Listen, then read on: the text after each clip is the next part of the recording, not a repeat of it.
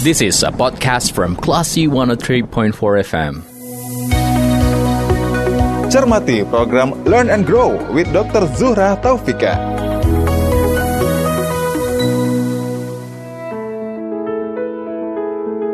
Dari Bumi Karang Putih Darung Padang, 103.4 Kelas FM, this is the actual radio. Assalamualaikum. Selamat pagi, apa kabar Kelas People? Anda mencermati program Learn and Grow with Dr. Zuhra Taufika dan saya Lia Priyanka. Semoga Anda dalam keadaan yang terbaik. Kelas People menyiapkan yang terbaik untuk anak adalah keinginan semua orang tua. Saya yakin sekali akan poin ini, termasuk urusan makanan ya. Nah, ada nih sebagian orang tua, which is ibu-ibu sih biasanya, yang memilih uh, memakai bahan khusus dalam menyiapkan makanan untuk anaknya, khususnya untuk empasi nih. Tapi sebagian ibu-ibu lainnya memilih memakai bahan dapur yang biasa digunakan. Nah, topik kita kali ini adalah makanan lokal versus tren viral. Assalamualaikum, Dokter Vika. Waalaikumsalam. Gimana kabarnya, dokter? Alhamdulillah sehat. Alhamdulillah. Semoga ini ya, Mam juga sehat. Yep. Klesi di rumah juga sehat. Betul sekali. Semoga kita semua dalam keadaan yang terbaik ya, sehat walafiat, bisa produktif melakukan pekerjaan sehari-hari ya, Mam ya. Yes. Nah, kita ngobrol soal makanan lokal versus tren viral. Oke. Okay. Uh, sebelumnya mungkin kita boleh kerucutkan sedikit ya makanan lokal yang kita maksud di sini adalah makanan yang mudah didapat yang ada di sekitar kita sehari-hari dan kita kerucutkan lagi ini makanan yang akan disajikan untuk anak-anak khususnya balita benar nggak Dokter Vika? Yes betul sekali. Oke okay, kita kerucutkan ke situ ya biar poinnya nanti lebih uh, jelas ditangkap oleh anda classy people. Oke okay, makanan lokal versus tren viral. Kita bisa lihat di banyak media sosial bermunculan postingan-postingan tentang ibu-ibu yang uh, merekomendasikan A, B, C gitu ya untuk uh, membuat makanan untuk anak-anaknya. Nah, sebagai konselor gizi MPASI, apa saran dari Dokter Vika nih untuk menyiapkan bahan makanan bagi anak? Karena bahan makanan yang perlu disiapkan tentunya bahan yang paling bernilai gizi baik. Apa saran dari Dokter Vika? Oke, baik uh, para orang tua semua ya di mana pun berada ya para uh, Klasi FM. Jadi um, poin pentingnya simpel saja. Kita siapkan makanan terbaik untuk anak yang mudah didapat dan bisa disediakan dengan cara yang terbaik. Itu yang paling penting. Jadi gizinya oke, dia mudah didapat dan terjangkau mm-hmm. secara harga seperti itu. Oke, poin pentingnya adalah mudah didapat, gizinya baik, dan harga terjangkau. Yes. Kenapa ini kita jadikan poin penting, Mam? Um, karena kalau misalnya gizinya nggak nggak cukup atau gizinya uh, kurang baik, otomatis itu tidak penunjang untuk tumbuh kembang anak. Yang kedua, Kenapa sih harus mudah didapat? Karena kalau sulit didapat, gimana dong cara kita memperolehnya? Mm-hmm. Ya enggak? Mm-hmm. Kemudian yang ketiga, harga terjangkau. Hal ini justru akan membangun perekonomian keluarga. Kalau misalnya tadi sulit didapat, otomatis kan mungkin karena faktor jarak. Karena faktor jarak otomatis akan ada ongkos atau biaya transportasi yang nanti akan mempengaruhi harga. Nah, artinya dengan kita menginginkan atau berharap bahwa kita mempersembahkan makanan yang bergizi baik, uh, kemudian dia juga mudah didapat dan harga terjangkau sehingga itu akan meringankan kita baik secara uh, material kemudian secara psikologis untuk mempersembahkan yang terbaik bagi buah hati kita karena uh, konsistensinya ini yang perlu dijaga ya. Kalau misalnya si anak suka, tapi ternyata si orang tua hanya bisa membelikannya satu kali saja, apa yang akan terjadi begitu ya, Dokter Vika ya? Itu juga salah satunya. Yang jelas apa yang nanti kita akan biasakan kepada anak gitu kan. Masa kita tinggal di Indonesia uh, dengan pangan lokal, kemudian kita mengenalkan dia dengan makanan yang uh, banyak dari luar negeri ya, yang sulit didapat, kemudian harga juga luar biasa. Apakah kita akan bercita-cita anak akan mengonsumsi itu selamanya hmm, seperti itu. Nah, betul. jadi tidak sustainable lah ya sampai yep. sampai nanti-nanti gitu. Benar sekali. Uh, misalnya salmon nih harganya mahal Hmm. dong ya kan. eh gizinya bagus loh kata postingan A, Ya. postingan B gitu ya. Mm, Terus kita tuh jadi mati-matian oh ya harus beli salmon deh pokoknya buat anak saya tuh harus salmon misalnya gitu. Kebeli Nah. sih pertama kebeli gitu ya. ya. Tapi setelah itu mikir lagi, aduh kalau tiga kali seminggu beli salmon, aduh mahal juga nih kalau dihitung-hitung misalnya gitu. Lebih baik kita cari padanan lainnya gitu ya, Dokter Vika ya. Ya betul sekali. Jadi eh, tips yang paling apa ya, yang paling simpel untuk kita pikirkan adalah kalau kita berharap eh, itu, misalnya salmon, kenapa sih orang mengelu-elukan itu gitu ya? Mhm. Oh katanya nih asam lemak omega 3-nya bagus Mm-mm. gitu. Oke, kalau misalnya kebetulan nih ada nih di sekitar kita mudah didapat, kemudian harganya pun juga sangat terjangkau oleh rumah tangga kita gitu ya, it's okay nggak ada masalah. Tapi kalau misalnya eh, sulit didapat, kita tinggalnya mungkin di daerah yang tidak ada akses untuk memperoleh salmon Iya. tersebut, Iya. kemudian eh, harganya juga luar biasa gitu ya. Nah, otomatis kita sebaiknya mencari literatur apa sih yang kandungannya juga tidak kalah dengan asam lemak omega 3 yang terda- yang terdapat di dalam ikan salmon gitu. Mhm. Yang harganya lebih terjangkau, yang lebih mudah didapat. Nah, seperti itu. Misalnya ikan kembung gitu ya, uh, Dokter Iya, ya. ikan kembung bisa kita konsumsi juga. Jadi eh, sebetulnya dengan melihat lebih luas ya Mhm. apa yang ada di sekitar kita mungkin itu akan membantu kita bahwa oh ternyata nyiapin makanan untuk anak itu nggak seribet yang kita bayangin loh Mhm, gitu mhm.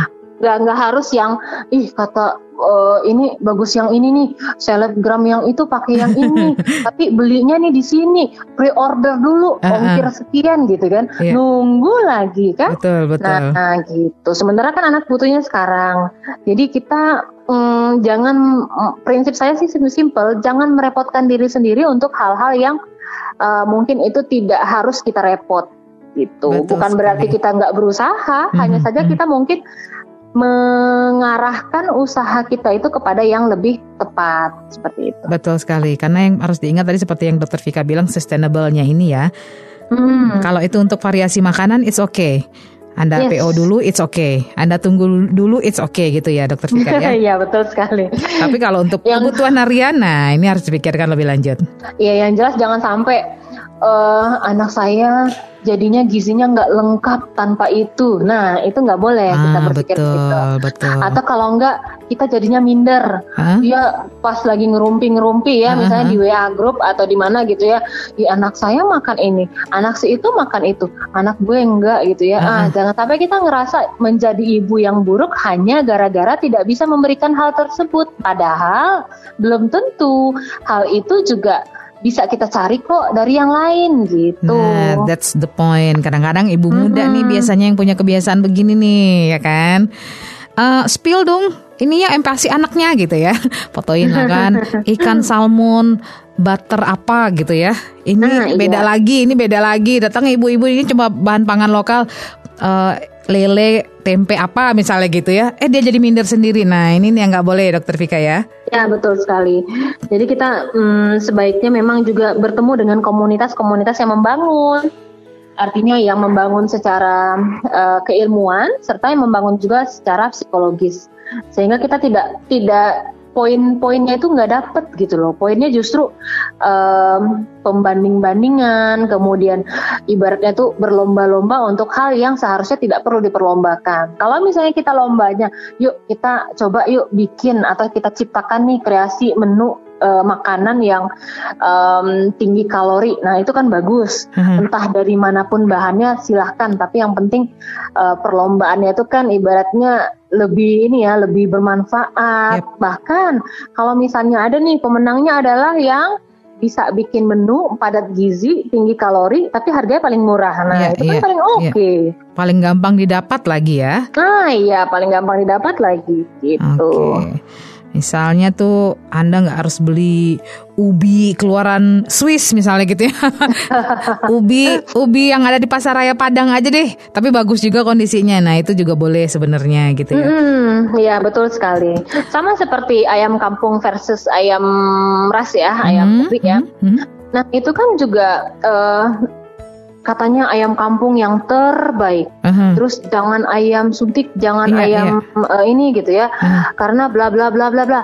Nah, akhirnya bagi yang mempercayai hal itu beranggapan bahwa dia harus kalau misalnya memberikan makan uh, lauk ayam kepada anak itu harus menemukan ayam kampung. Mhm. Sementara mungkin dia sulit untuk menemukan Iya itu. betul. Akhirnya daripada nggak makan ayam kampung lebih baik nggak makan ayam sama sekali. gitu. Oh, mhm. Nah, padahal kan tidak seperti itu. Apa yang ada di sekitar kita itu yang dimanfaatkan. Kalau kebetulan ada ayam kampung ya monggo silahkan Iya, iya. gitu ya. Tapi kalau misalnya enggak, ya udah ayam ras pun juga enggak apa-apa gitu. Tinggal kita variasikan. Kalau misalnya ayam terus setiap hari ya tentu itu tidak baik. Dan anak bosen juga ya dokter Vika ya. Nah, betul sekali. Artinya selagi kita mencoba mengusahakan untuk variasi makanan, itu akan menjadi usaha yang terbaik bagi anak karena dengan beragam anak akan semakin mengenal banyak jenis rasa dari bahan makanan.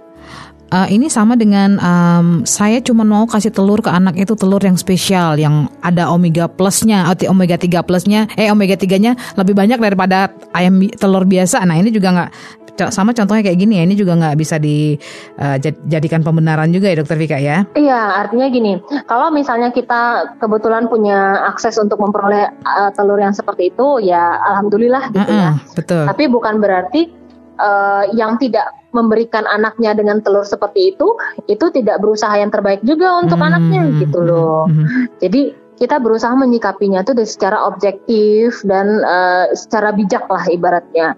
Kita harus mengukur, mengukur diri dengan kemampuan.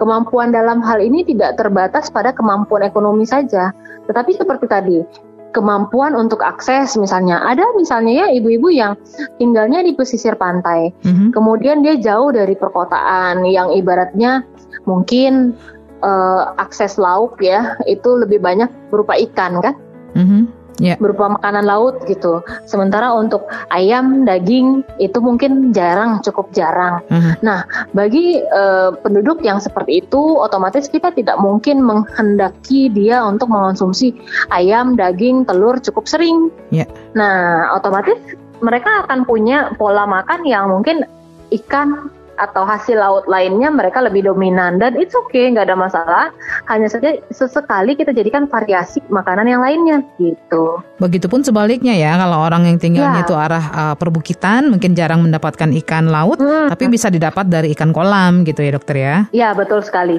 jadi kuncinya nanti pada bagi para orang tua adalah banyak-banyak mencari tahu apa saja sih sumber bahan pangan yang kita miliki gitu bahan pangan lokal yang mudah didapat yang harganya terjangkau gitu atau kalau enggak ya jalan-jalan ke pasar tradisional apa sih yang ada di sini gitu Hmm, benar, benar. Apalagi paling bagus nih kalau kita tuh dapetnya dari halaman sendiri loh ibu-ibu ya. Misalnya sayur gitu kan kita nanam sendiri tuh. Ya kan? Mau tomat tuh ada di halaman ya kan? Karena eh, nanamnya sebenarnya gampang banget kan ya. Tinggal disebar bijinya, eh, dia akan tumbuh dengan sendirinya.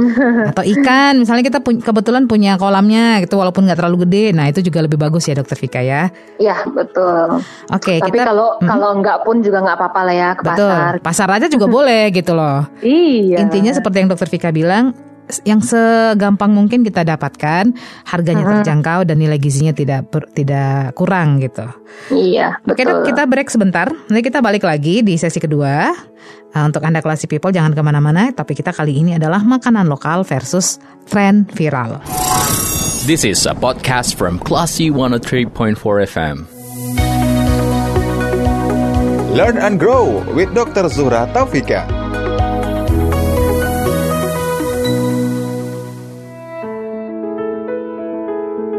Empat kelas FM, this is the actual radio Classy People, masih di program Learn and Grow with Dr. Zuhra Taufika. Kita masih ngomongin soal makanan lokal versus uh, tren viral ya. Em, tadi kita sudah bahas poin utama yang ingin disampaikan Dr. Vika di sesi pertama adalah bahan makanan yang akan Anda gunakan untuk membuat makanan bagi putra-putri Anda sebaiknya mudah didapat, harganya terjangkau dan nilai gizinya baik. Itu tiga poin utama yang disampaikan Dr. Vika di sesi pertama. Nah, Dr. Vika kita kita eh, kita sekarang ke tren viral nih. Kalau menurut dokter, kenapa orang cenderung terpengaruh tren viral dalam menyiapkan makanan? Hmm, prinsipnya sama kayak iklan. Pertama mungkin satu ya, siapa sih yang memviralkan Mhm. gitu.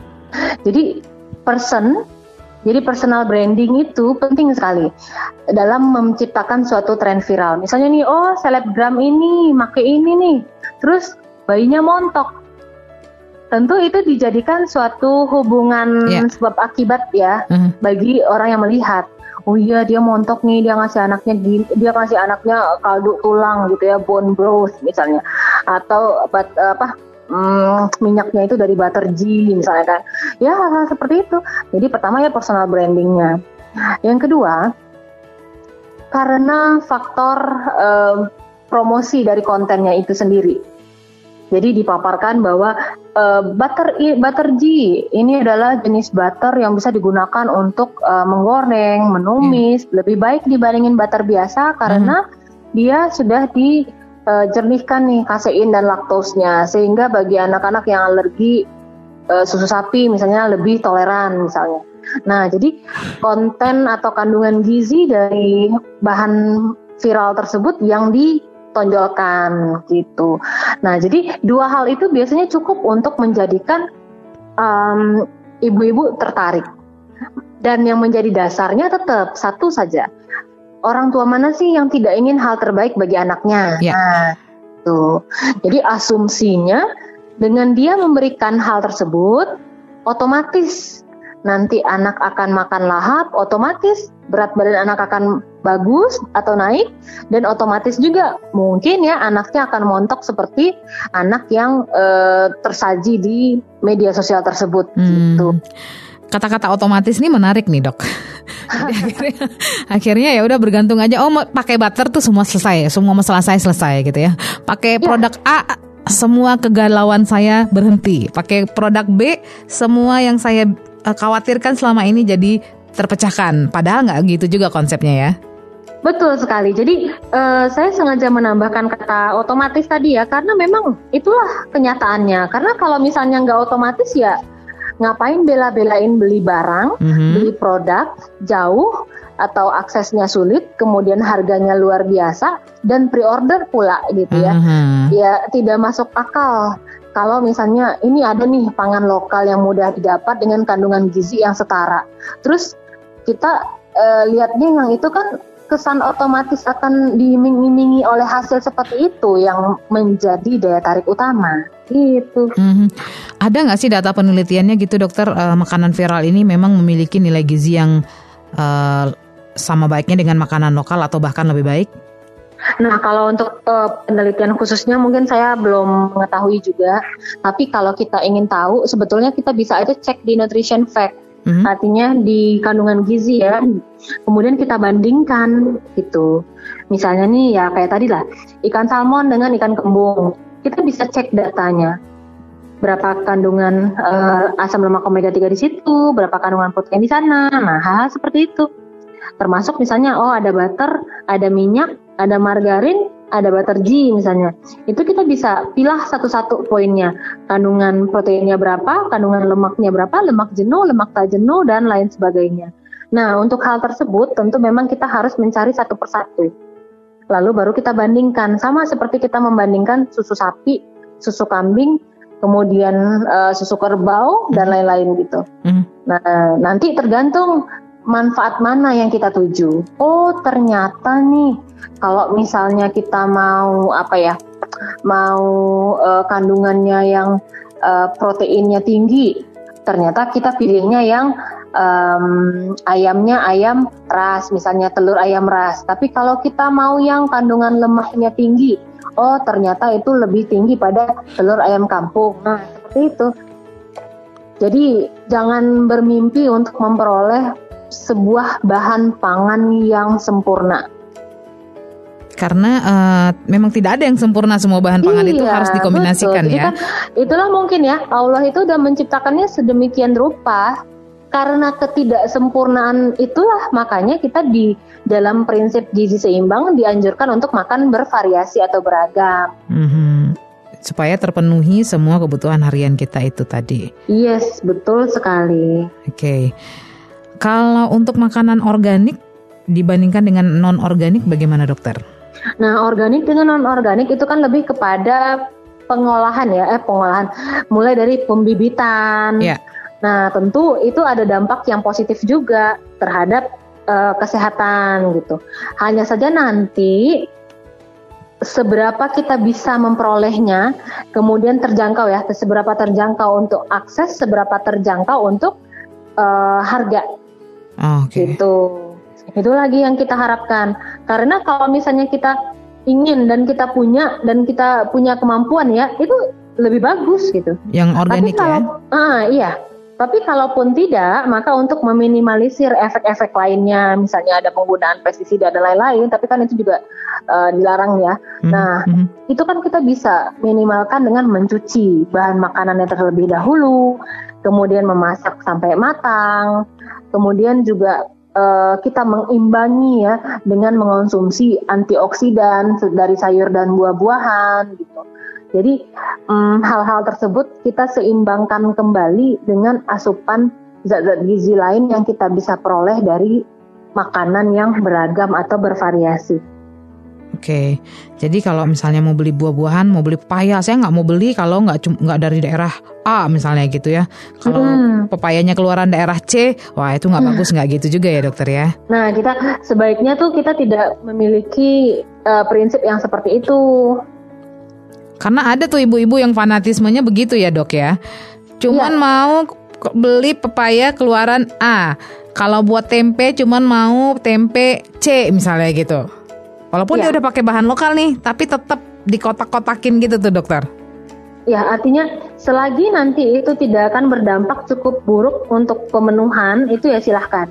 Mhm, Oke. Misalnya nih, gara-gara dia tidak mau kayak tadi ya, dia tinggal di daerah yang mungkin sulit sekali untuk memperoleh ayam kampung. Mhm. Kemudian dia memiliki kepercayaan bahwa hanya ayam kampung lah yang untuk uh, anaknya gitu ya. Sehingga daripada tidak ada ayam kampung, lebih baik tidak makan ayam sama sekali. Nah, berarti dia sudah melewatkan satu jenis varian bahan pangan yang sebenarnya bisa dia konsumsi meskipun asalnya ayam ras gitu.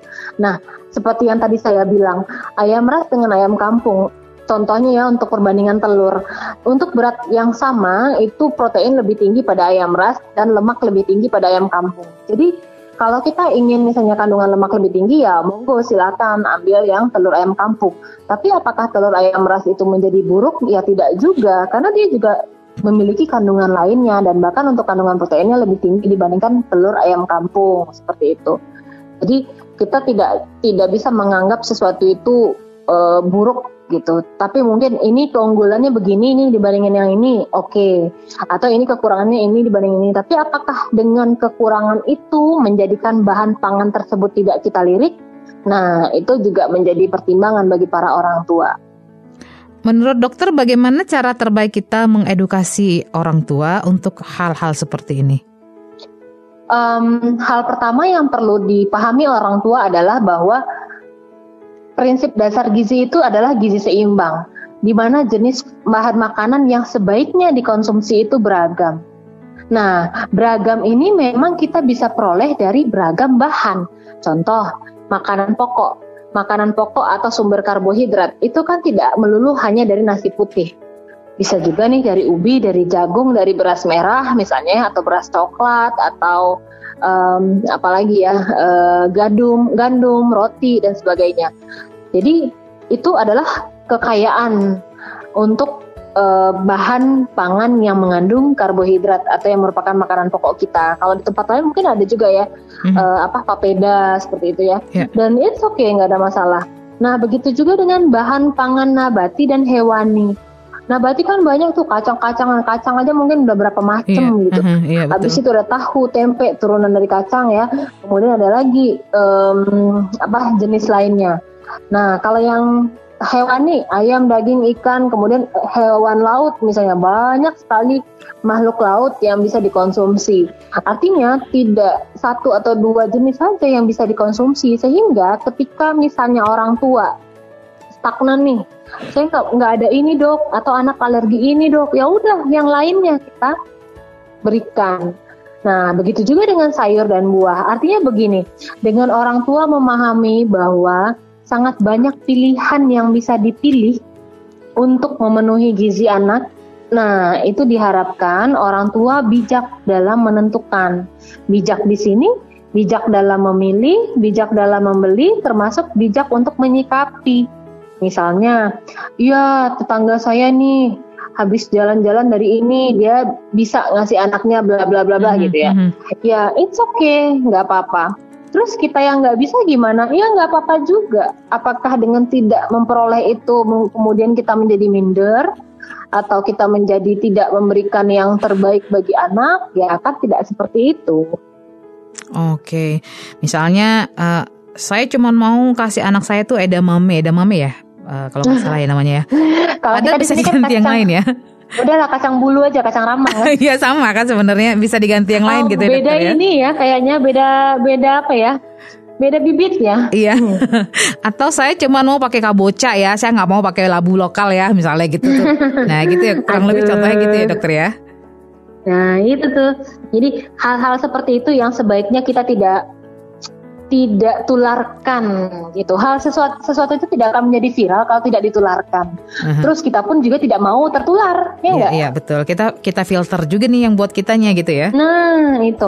Memfilter itu tuh uh, suatu senjata terbaik bagi para para para ibu-ibu muda ya bahwa tidak semua informasi yang kita dapatkan itu layak atau perlu atau penting atau urgent untuk mm -hmm. kita terapkan.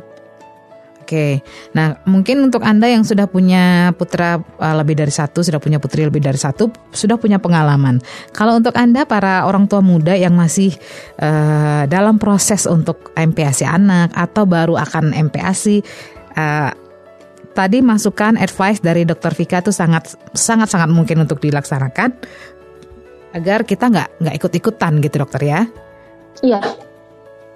Oke, okay. uh, eh, dokter, dokter bisa kasih uh, beberapa contoh um, alternatif gitu ya, uh, makanan lokal yang bisa didapat tanpa harus ikut-ikutan tren viral. Misalnya tadi kayak salmon kita bisa ganti dengan ikan kembung misalnya gitu ya. Edamame hmm. tadi dengan ika, kacang kacang ramang itu kacang kedelai ya. Uh, yeah. uh, yang lain kira-kira ada nggak? Ya misalnya bone broth. Uh -huh. Bone broth itu kan kaldu tulang ya. Uh mhm. -huh itu ngerebus tulang yeah. 24 sampai 48 jam. Solusinya gimana? Bikin sendiri. Betul. Iya, artinya uh, itu pun sebetulnya um, saya juga tidak begitu apa ya paham kenapa sih bone broth ini begitu ngetop gitu ya. Memang memang memang dia digunakan oleh salah satu uh, sel selebgram lah ibaratnya ya. Tetapi kalau di dunia kuliner sendiri ini bukan sesuatu hal yang baru gitu. Mm-hmm. Ya kan dari dulu orang juga bikin kaldu. Betul. Kayak kita nih nonton-nonton Master Chef gitu ya. Yeah. Bikin kaldu gitu. Dan bahkan kalau di buku kuliner, buku gizi ya, uh, itu kaldu itu beragam. Ada kaldu sayuran, ada kaldu ikan, kaldu udang, kaldu uh, daging sapi mm-hmm. kayak gitu. Jadi kita bisa kok membuat sesuatu itu sesuai dengan apa bahan yang kebetulan ada di rumah kita. Nah kalau nah, ngomong-ngomong soal kaldu ini kadang-kadang ada juga tuh uh, bikin kaldu stok buat dua minggu misalnya gitu dok. Nah iya, jadi sebetulnya penyetokan itu kan karena mereka berpikir bahwa tanpa kaldu gak bisa nih booster BB anak. Nah uh-huh. itu. Jadi kuncinya kenapa sih mereka tidak tidak apa? Kenapa sih mereka sampai menyetok? Berarti kan mereka menganggap ini sangat penting sekali. Ya enggak? Kenapa sangat penting? Karena mereka beranggapan tanpa kaldu berat badan anaknya susah naik dan hmm. dengan kaldu berat badan anak otomatis atau berkemungkinan besar akan naik gitu. Sehingga yang tadinya mungkin bisa dijadikan sajian um, sesekali dijadikan rutin gitu. Itu sih alasan kenapa sampai ada ide untuk membekukan. Padahal yang namanya lemak ataupun protein itu kandungan atau kadarnya akan menurun kalau dilakukan penyimpanan dalam jangka waktu yang cukup lama. Seperti itu. Nah, ini juga harus dicari ilmunya ya, ibu-ibu ya. Mau nyimpen itu berapa lama sebaiknya? Mm-mm. Dan akan lebih bagus kalau kita bisa bikinnya fresh gitu secara berkala ya, dokter ya, daripada di Iya, stok jadi- lama ya. Kalau misalnya kita tidak memiliki pemikiran bahwa tanpa kaldu anak saya berat badannya sulit naik. Nah, kalau kita nggak punya pemikiran kayak gitu, hidup akan menjadi lebih ringan. Ya, misalnya nih, kebetulan nih ada eh, daging sapi, ada tulangnya. Yuk bikin kaldu tulang sapi Mhm. misalnya. Mhm. Ya udah sambil bikin sup, supnya anak dapat, dagingnya anak dapat, Mhm. kaldunya anak dapat. Mhm. Terus lagi ada ayam ya udah bikin kaldu ayam, lagi ada ikan kaldu ikan, udang ya udang, atau kalau enggak ya udah kuah sayur ya kaldu sayuran gitu. Mhm. Jadi eh, dari dari apa ya dari sesimpel itu kita bisa melakukan sesuatu dengan cara yang lebih baik, dengan gizi yang lebih baik juga karena dia disajikan tentu lebih fresh. Oke, baik. Kita harus break lagi, Dokter Vika. Oke. Nanti kita lanjutin lagi obrolan kita dengan Dokter Vika Classy People. Uh, jadi untuk Anda tetap di 103,4 Classy FM di program Learn and Grow with Dr. Zura Taufika. This is a podcast from Classy 103.4 FM. Learn and grow with Dr. Zuhra Taufika.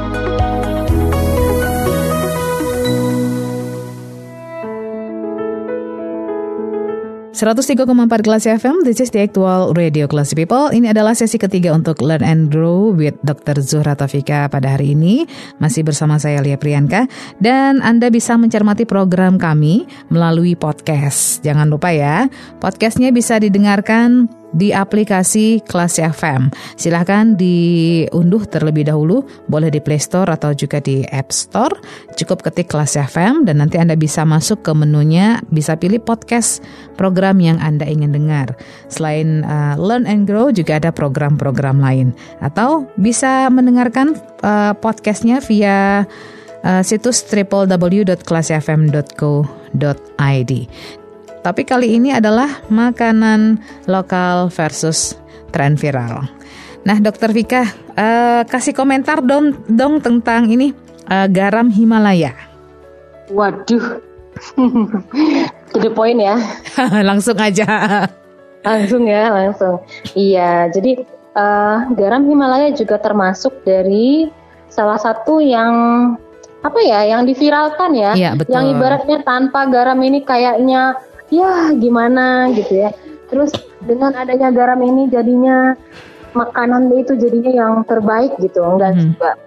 Jadi pertama eh, garam Himalaya itu ya garam yang dari pegunungan ya. Ya. Nah, karena dia berasal dari situ, otomatis kandungan yodiumnya kurang dibandingkan dengan garam eh, kita yang dari pantai. Mhm. Nah, jadi kalau karena kita bahasanya lebih kepada bayi ya, bayi balita, Ya. kemudian anak ya, tentu anak bayi balita itu dia membutuhkan dia membutuhkan yang namanya yodium untuk pertumbuhan. Otomatis garam Himalaya bukanlah pilihan yang tepat.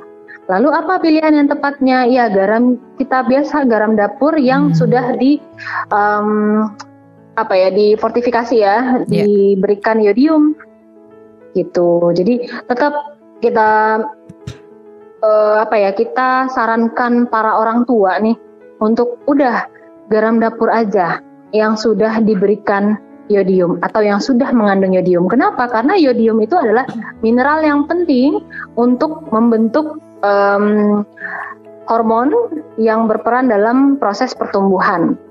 Gitu. Oke. Artinya eh, garam pink yang lebih mahal ini tidak lebih baik daripada garam putih yang biasa kita pakai ya, Dokter ya. Nah, untuk kandungan yodium, Ya. artinya karena target kita kan dalam memberikan em, garam ya pada anak itu kan karena kebutuhannya juga akan yodiumnya. Ya, ya. Jadi dari sana tuh kita berikan. Karena kalau enggak kan kebutuhan garam itu kan sebetulnya sangat kecil sekali ya. Betul, Terutama betul. pada bayi kan kurang dari satu gram. Ya. Kurang dari satu gram itu udah include ASI loh. Iya. Sehingga kan sebetulnya tidak banyak anak membutuhkan. Bahkan tidak diberikan pun di dalam ikan itu sudah terdapat juga adanya Hmm. yodium seperti itu. Jadi once again, uh, jangan termakan beri, um, postingan viral saja, tapi cari tahu kita beneran butuh apa enggak. Nah, iya. Tapi kalau misalnya nih, jangan sampai pula menolak pemberian orang gitu. Mm -hmm. Ibaratnya, dok saya dap dikasih nih sama temen nih garam Himalaya, gimana dong? Ya udah terima aja gitu. Mm -hmm. Artinya ada juga soalnya yang seperti itu. Jadi bukan tidak sehat dalam arti tidak boleh dikonsumsi, tidak. Kalau selagi prinsipnya ya kalau di dalam Al-Quran itu kan selagi makan makanan itu halal, kemudian dia baik, nah itu kan kita silahkan mengonsumsinya. Mm -hmm. Nah baik ini yang nanti dibutuhkan ilmu untuk menganalisisnya. Contoh nih, ada garam. Garam itu baik gak? Tergantung. Bagi orang yang mungkin bermasalah dengan asupan garam, apakah penderita hipertensi ataupun ada gangguan ginjal, otomatis garam menjadi hal yang kurang baik untuk mereka. Tapi bagi orang yang misalnya dewasa sehat-sehat saja ya silahkan dalam jumlah yang terbatas seperti itu. Nah begitu juga misalnya telur.